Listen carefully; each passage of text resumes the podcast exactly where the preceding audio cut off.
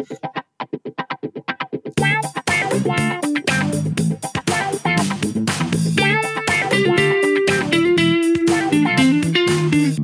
is Naked at Work. Hello and welcome back to the second part of this podcast where we talk about work from home dan juga di second part kita nak berbual ataupun discuss about something really more sensitive daripada the first part.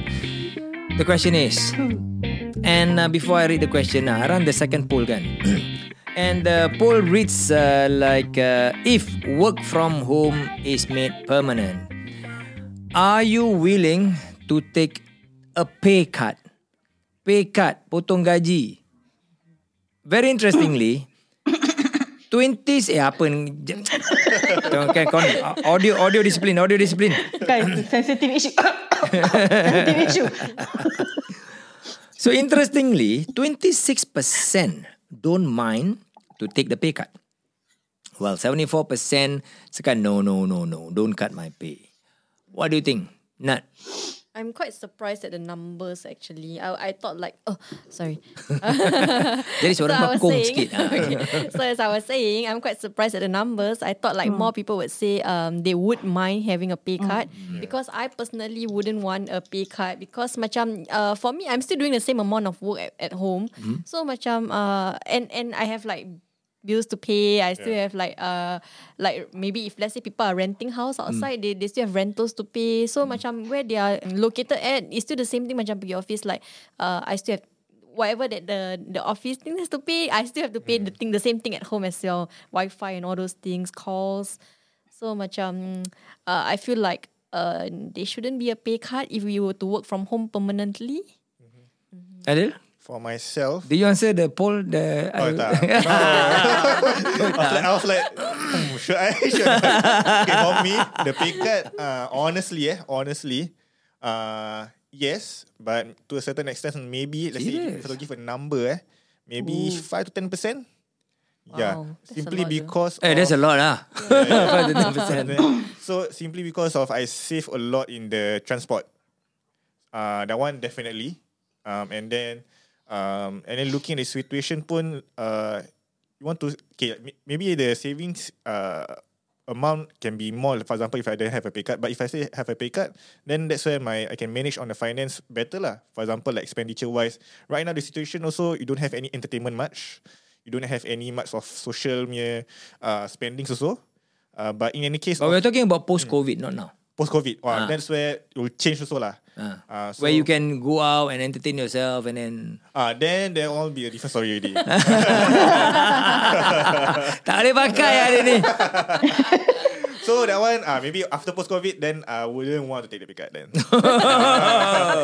ha, interesting. Aku simpan. Okay, Izwan kau cakap dulu. Kalau saya tak, saya tak mau. Tak mau pekat. Sebab kita buat kerja sama je apa. Sebab pun, lah, I mean, bila dah habis COVID kan, kita ada option untuk pergi office atau kita ada kita ada dua option lah katakan company bagi kita option untuk masuk office dengan option untuk kerja kat rumah. Assuming lah dia work from home 100% lah. Okay lah, katalah company tak bagi langsung. Hmm. Uh, tidak sebab Kira ni terus terus permanently work from home eh. Company terus tutup office tau. Kira semua virtual. yeah, and post COVID, eh. Ha, post COVID eh. Alah, tapi workload sama apa. So no, tidak tidak mahu pekat. Hmm. Okay. Okay, now aku berbual. That's the important part. no, definitely there will be different views. Uh, the employee punya views dengan the employee punya views. Uh, but what is important is to really list down uh, what are the point of uh, contention ataupun um, the merits of whatever that is being put forward lah. Macam Adil cakap tadi, um, bila kita work from home, we cut down a lot on the uh, transportation. So I know transportation, you uh, commute to and from work. Um, it can cost you. Uh, okay, I'm speaking in Singapore context. Eh. Kalau you ambil bus or, or Grab or taxi, um, it can cost you between like what two hundred dollars and maybe five hundred dollars. Some people I'm sure it can be up to maybe $800 kalau kau selalu grab, grab grab pergi, grab balik, taxi pergi, taxi balik. It's going to cost you a lot. Alright. So the that will probably cost about between katakan 10% to maybe uh, 40% of your salary, depending on how much your salary is, right? Okay, It can be high, kan? so in that respect, if let's say you work from home, you can save that amount of money. Assuming lah, assuming your transportation punya cost a month is about $350 lah. Mm-hmm. Okay, kita ambil half, which is about there lah. Okay, an average of Singapore punya. I'm assuming because aku dah lama tak naik bus, but from the calculation around there kan. Okay? So I maybe the $350 also is uh, a bit on the mid low side. Okay, of course we be assuming that uh, daripada rumah kau sampai ke tempat kerja is at least a 30 hours to 1 hour punya commute lah. Minutes, 30 minutes. Uh, sorry, minutes. minutes bukan hours. Tengok dah, dah lalu pula. Okay. So saving $350, okay, will it be fair enough for the company cakap, okay, then there will be a salary adjustment. Okay, we don't say salary cut lah. We don't say pay cut lah. But not to a maximum of maybe of $350. Uh, of course, the uh, employee dengan employer must sit down on the same table and then bentangkan everything lah. Mm-hmm. Apa, negotiate on the figure. And then to be fair, okay, instead of 350, the pick up will be $200. You know. So this is based on let's say the transportation aja. Okay. Oh, muka-muka korang ni tengok macam wah, macam malasnya nak buat gini. Oh no, oh no. no, no. I mean, this is just for the sake of discussion. so then, um, on that respect, uh, it is kind of fair, right? Right? But on the other side of the fence, aku ada juga dapat DM people uh, replying um, based on this poll that they say shouldn't have a pay cut because tempat rumah pun kita kena bayar kita utility. Yes, correct. You know, kita own utility, kita work uh, use electricity more, use water more. You know, I don't know. Maybe bila kerja tempat rumah mandi uh, three times a day instead of twice a day. Maybe I don't know. You know, utility, and then the um, um, electricity probably switch on the fan more. The lights maybe not so much. You know. I can share some lah. Ah. To Ah, what is it? Okay. So uh, kalau let's say if I don't work from home, Mm. maybe I just be open lah. I just share about Ah. uh, the utility bill. Uh, for me as a uh, four room, uh, without uh, if uh, if I were to go back to office, it can cost me around okay, let's say around sixty to seventy dollars. Okay. When then when I work from home, there are situations where it gets very hot, Mm. so I have to switch on the aircon. Mm. Then the utilities uh, bill can go up to almost hundred twenty dollars. Okay. So you can see the increase from there, almost like double, from there.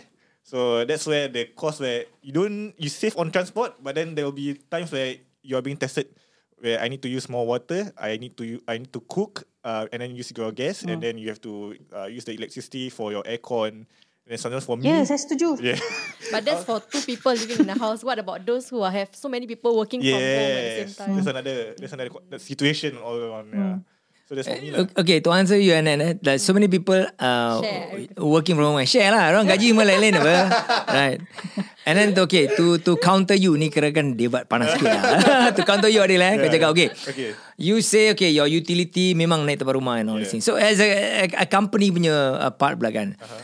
Uh, the company can say, yeah, I employ you to come to office. I also pay for the utility, and then I still pay for your high salary. so I, you don't see that how much I pay, you know. so when you talk about utility, also I also pay, and then I provide pantry food. Okay, talk about pantry food kan. I have one DM very very interesting. Uh, dia cakap, um, of course lah, bila kita terkerja kat rumah, then we cannot charge our phone. We have to charge us ourselves at home, and then uh, we also the food also the snack ah we also have to get from home. I was like laughing to myself, eh alamak, handphone kau charge kau punya own ah. Ni bukan, ni nothing to do with the work. Yeah, okay, mind you eh, kalau kalau betul-betul nak ikut amanah kan. Phone, kalau kau kerja, tak perlukan kau punya handphone and then you use company punya uh, office electricity to charge your phone and it is not stipulated in your contract that you can charge your phone, that is stealing ah. Ah, betul tak? Ah, and then the pantry. Okay, ni aku bukan cakap nak against my employee tidak lah. Okay, I'm just I'm just uh, saying out loud lah, aja, yeah. you know. And kalau you talk about snacks kan, okay, the company may tell you okay, there's no snacks ah. You know, company pays or get a pantry and then uh, provide snacks for the uh, employee. That is like an extra uh, to be given as macam welfare, for all, right? So it is not um, a, a matter of perlu ataupun tidak, right? So usually because kita ramai-ramai, then because we have to, we like to create like a family kind of environment in the office. So that's why we have that kind of pantry. So siapa-siapa nak help with the yourself with the coffee, tea lah kan, carry on lah kan. Uh, but it's interesting that uh, people give this example juga. You know, see, I work from home, then I got to charge my phone sendiri. That's cost for me. And then my snacks pun I tak boleh, then also cost for me kan. I find it very funny. It's not wrong. Uh, okay, don't don't get me wrong. Uh, don't don't get me wrong. It's, it's not wrong to say that because dia dah jadi macam kebiasaan, keterbiasaan, you know. Which I I I think that uh, quite a number of company also in diorang punya agreement, memang diorang taruh juga. Where uh, you can use the company punya facilities for your own use ada. For example, Google will give you like wow so many things. Um, tempat nap pun ada, tempat makan pun ada, and all that. Looks very nice kan? Okay, uh, I tell you frankly, ah, don't get, uh, jangan tertipu. Uh, yes, you can have that kind of facilities in the office, but most of the time your work is just a lot. You don't have time to enjoy the facilities. Okay, it's always it is always the case. But anyway, so back to the pay cut. Uh, again, I find it very interesting that twenty six percent don't mind that pay cut. Probably they don't understand. They don't understand that they can save cost from the commute. And I'm very sure the cost for commuting is even much more than the extra cost that you have to pay for the extra utility at home. Yes. Kan? Macam kau nak apa buka kau punya aircon and you pay like almost double. That's probably like 50 60 dollars more. You know. Versus kalau kau naik um, okay, ini bukan kalau kau kerja kau just across the road lah. Okay. ah, ham-ham kan. Ah. Pasal kau sekarang apa senyap je pas situ itu ah. tak kita dengar. So I, I I believe macam tadi kita kasih example $350 for the commute. So I'm very sure that that $350 that did not translate to that amount of money you have to pay at home nak bayar kau punya utility dengan katakan extra food. Extra food pun sama juga kalau kau datang office, lunchtime kau beli makan. If let's say you cook your uh, yourself tempat rumah, probably you you will cook for your whole family. It will- be cheaper than you buy outside. Yes. That's definite. You know. so if let's say we were lah dengan saya. Engkau tidur seorang So lain sikit Tak sama lah. Saya punya food cost, saya punya cost untuk beli makanan tinggi kot. Bila That's di why I say. Engkau beli kat rumah Tapi Walaupun kalau saya masak pun sama juga because But if um, kalau Kalau kau masak All your three meals Satu kali I think you save a lot more Than you buy the three meals outside Uh, Right uh, Kau jangan kalau ma- saya masak sekali sehari yes ah dia Yalah. akan dia akan jimat ah Exactly. tapi saya punya utility berganda Yeah that, Like I say Your utility berganda pun Probably tidaklah uh, Macam tinggi sangat Kalau compare to tinggi kau ya punya- Abang Osman No, kau you, you cannot take your cannot take your example because kau walk to work. Kau walk to work lain lah. I know. Yeah, very tak adil so this is just a point of discussion saja. But anyway, um, what I think is that uh, this is definitely a very sensitive punya issue. Uh, salary cut and all that.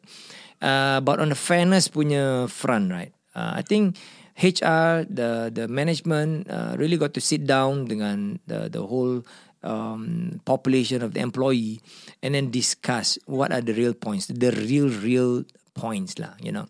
And bila there is a pay cut also, I don't think it should be like even 20% that is very high. 10% also can be quite high, you know.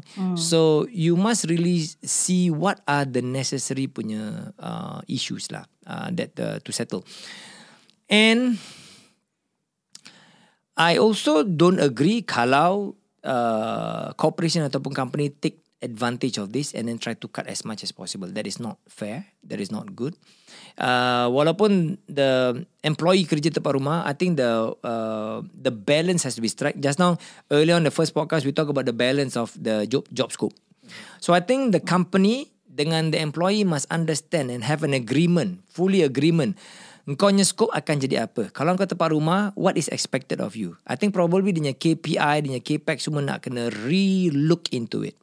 You know, what will be your next KPI? You know, and then how do I measure engkau punya productivity level when you're not in front of my eye? You know, do I put a CCTV at your home? Cannot kan? Eh, saya ada cadangan untuk buat begitu. Oh, serious? Oh. Cadangan daripada one of uh, the leaders lah kat sini. Dia Serious? macam dia rasa, dia rasa macam bila uh, dia punya teammate kerja jauh-jauh kan, Hmm. dia susah nak monitor. Hmm. Dia pernah cakap, saya rasa macam saya nak suggest to boss nak letak CCTV camera dekat each uh, rumah staff dia supaya dia boleh monitor. Aku bukan komunis. I wouldn't like that. I wouldn't like that. That's too controlling. it's a creep. I think that is that is not not right. I think legally pun kau tak boleh buat gitu. That is invasion ya. of privacy. Memang Walaupun tak boleh lah. mana. Tapi Yeah. dia dia macam to a point yang dia rasa susah nak monitor orang jauh-jauh. This this Dia is macam, this is a true fact. No, Hmm. I'm not talking about just me lah as a owner lah. What about managers? Managers who want to monitor your team member juga apa. Pasal kalau kau punya Hmm. team member tak produce and then kau kena apa report to higher up kan. Alamak benda tak kerja. Wah, Hmm. what, what do you do? Right? So that's why this is the real uh, kirakan uh, big issue juga for management, middle management. Hmm. To monitor the productivity dengan uh, KPI for the staff. Kau dah biasa, okay, staff depan aku aku nampak dia telefon, especially call center. Uh, dia ambil call ke tidak, ke dia menipu ke tidak, dia be, bedek ke tidak tepat on the computer and all things. So, I think on this aspect, the company management has to re-look into all the KPI into the very detail. Has to run through everything and all that. And then bila bentangkan dengan employee, I'm very sure, I've seen this a lot, some employees will not like it. For the sake of not liking it. Because you're changing the way I work. Oh. I don't want. Why should you change my work? This is we saw before over the years, eh, which is not fair. Because employees must understand the way I change your work is not to pick on you. We when we when we structure work and then how it should be done when the KPI to be ano kan.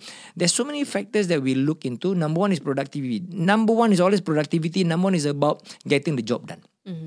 You know, getting the job done with a certain specific timing, eh, not just getting the work done. Eh. Getting the job done, somebody can take one week to finish, somebody one hour dah habis. So it's about getting the job done within a specific timeline because kita always have a timeline menu kan, right? So all these things mesti uh, be discussed openly between employees and employers. Understand the whole scope. Okay, now agreement, sign the new agreement. Because everything must be black and white. Right? Rasulullah wasallam sudah bercakap. Always write it down, you know, in agreement kan. Sunnah ni semua. Ha. But that's that's that's the thing lah, you know. Um, will this be a new work culture ataupun the new norm for working? Maybe, maybe for certain industries. Okay, but I'm very sure I read some Bloomberg nya report juga at this point in the US, some banks, the banks are mainly all the banks are tak suka the work from home arrangement because they really see it is not being productive and then um, they cannot wait to get all the orangnya staff back in office. Oh, this is for banking finance. Banking and finance. At least I, I read in the Bloomberg, you know. But you mu- you must understand, eh. Especially macam Wall Street. If you read macam Wall Street punya um, the work culture and all that. Diorang kerja gila. Diorangnya intern memang gila. gila. Kira kan work is 100% of their life. You know, diorang will come to work, wake up 7 a.m. in the morning, uh, be in office by 8.30 or 9 and then kerja tak stop sampai ke evening and then evening diorang kena keluar entertain uh, clients ataupun entertain the bosses ataupun diorang ada uh, off office hour punya meeting you know. And then some of them after pukul sampai pukul 9 dah dinner dengan drink diorang balik to office prepare some report and presentation for the next morning habis sampai pukul 1 12 malam uh, 12 malam sampai 1 pagi balik rumah tidur the next day 7 o'clock and diorang continue like that So that's how that's why they they got paid a lot of money. So I read in this report lah, uh, they were discussing about this, and it's really high tension, high pressure punya job. That's why orang duit is like wow, you know. Once you're in the finance the, uh, uh, industry, you can earn a lot, but your pressure is also a lot lah. So with this kind of productivity, are you talking about work-life balance? You see, so now dep- de- depends on the industry that you're in, right? So I think depends on the industry. like I say, management kalau nak move forward to uh, uh, adopting this new norm where you have a good um, balance of work from home dengan reporting to office, everything got to go down to the uh, discussion table again. You know, list down, and then a new consensus must be reached lah before uh, you proceed lah. So that's how I will approach it at the management level. You know, kau mesti faham juga. Um, okay, don't talk, don't talk about my lah. Talk about say big big company lah. Eh. Big big company uh, yang listed, public listed semua. The CEO pun kerja juga. Yeah. With the ni juga kan. So they have to think juga. And then the top top managers pun they also work juga. They also employee juga. So dia orang lagi nak kena fikir oh aku pun employee juga but I also have to think like an employer. Uh, so to help manage apa keluarkan hanya polisi-polisi baru and all that. Wah ini macam management kasih lecture. okay, assuming lah, assuming lah kalau korang agree to get a pay cut, how much will you you not mind to have the pay cut? Would I not mind? No, assuming that you you don't mind lah. How much? How much a pay cut are you willing to take?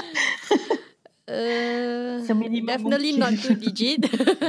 Maybe about five percent at most. At most. At most eh, 5%. Okay. Yeah, same goes with me. 5% at most. Hmm, Post COVID. lah. Ah, kau beda aku tak nak tanya kau. Ah, tadi cakap lain eh, cakap post covid lain. Ah, Izan macam kau. Ah, aku tahu kau MM. Uh, but what about you? Ah. Assuming lah. Tak boleh. Assuming lah kalau kau agree. How much will it be? hmm. Hmm. Hmm. Tiga persen pun macam banyak. Tiga persen. Aku faham pasal kau eh, jalan aja pergi kerja. So Lain, Mak. Tak, commuting bukan. Sekarang ni saya punya utility bill tinggi. Dia tak membantu langsung kerja kat rumah. uh, how high kau punya utility bill? Kau aircon Saya all the way je. Saya punya normal kan. Normal hmm. biasa dalam RM40 lah. RM40 Malaysia. Sekarang eh saya dah bayar for like consecutive 2 months kan. Hmm. Saya dah bayar almost RM200. Wow. Oh. Jauh beza. Sebulan. Dia one seven, uh, last month one seven something, one, uh, this month 180. Pasal kau on aircon lebih sekarang is it? Because of the heat wave and all that. Ah. Ah, And sekarang she's panas. living by herself with Uh. no one to share the bills with. Yeah, eh, okay. Hmm. Since kau kerja, since kau tinggal rumah seorang tak ada orang lain kan. Kau Hmm. boleh buka kipas saja lepas tu tak pakai baju okey apa sejuk sikit. Tak boleh zoom. ah, naked at work. Baru betul naked at work. Saya banyak zoom call. Mana boleh. Ah, bila zoom call tu je lah pakai baju.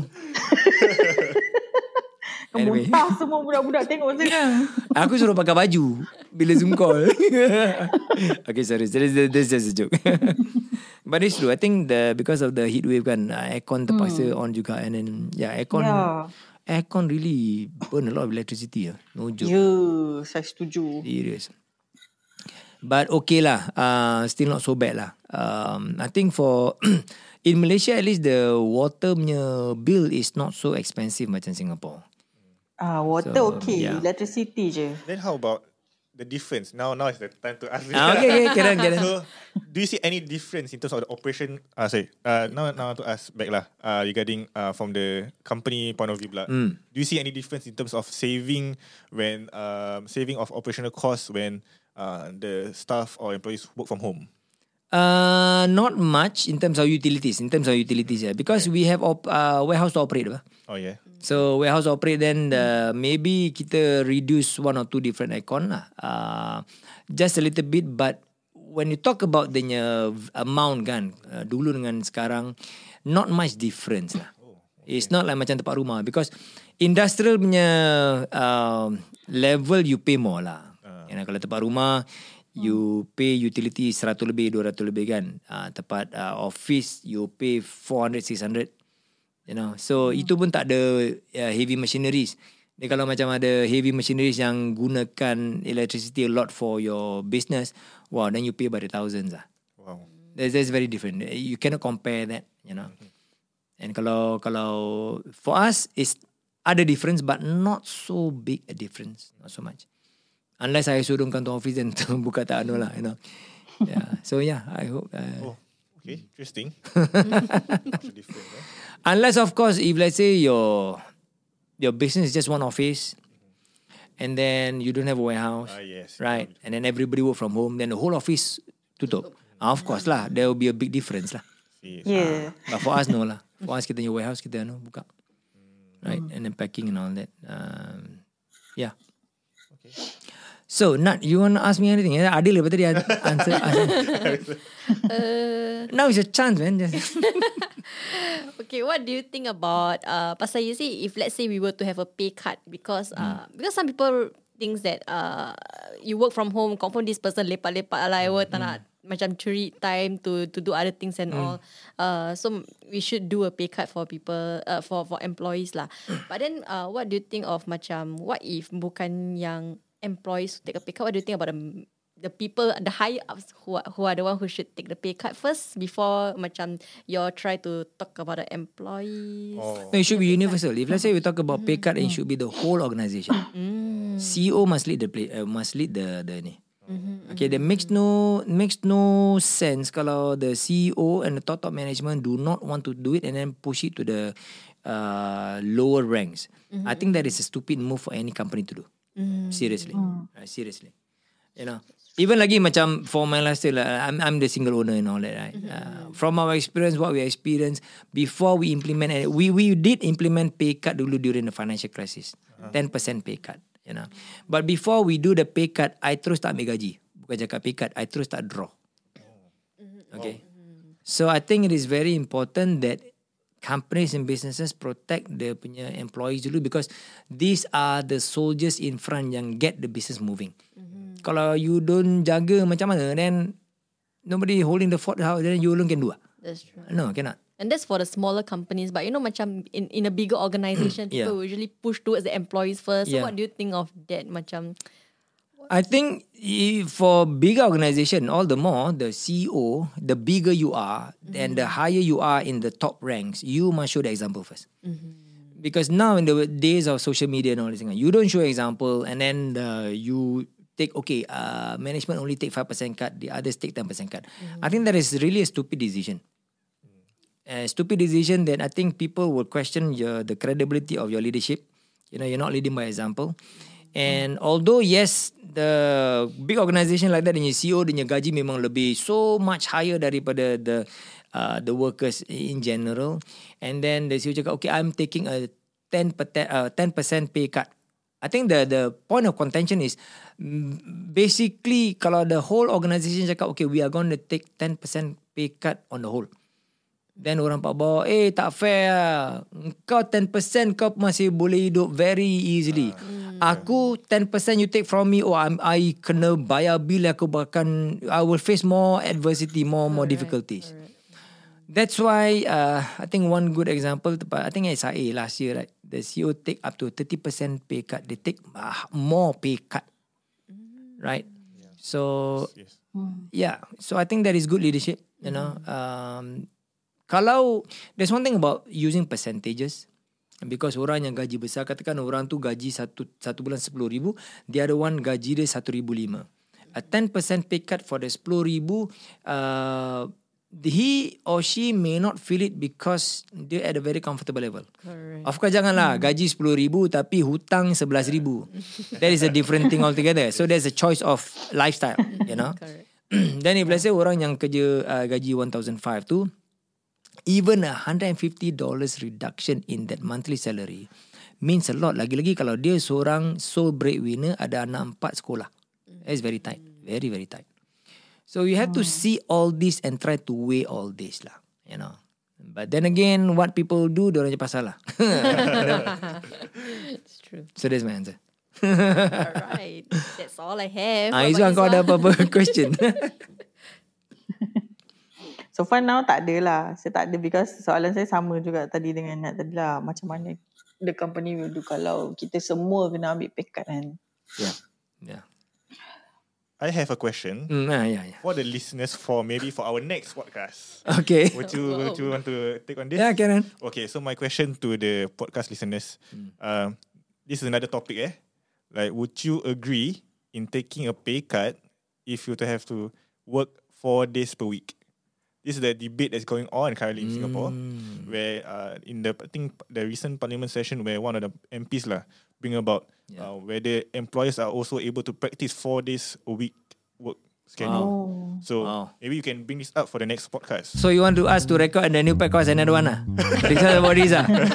Okay, you all okay tak? Uh, aku boleh berbual. Yeah. we want to ask the listeners first. What's their poll? Maybe you can ask them first. Can can okay and then after this I will I will put another poll and then uh, maybe after this uh, maybe next week we record another one after the poll. Maybe.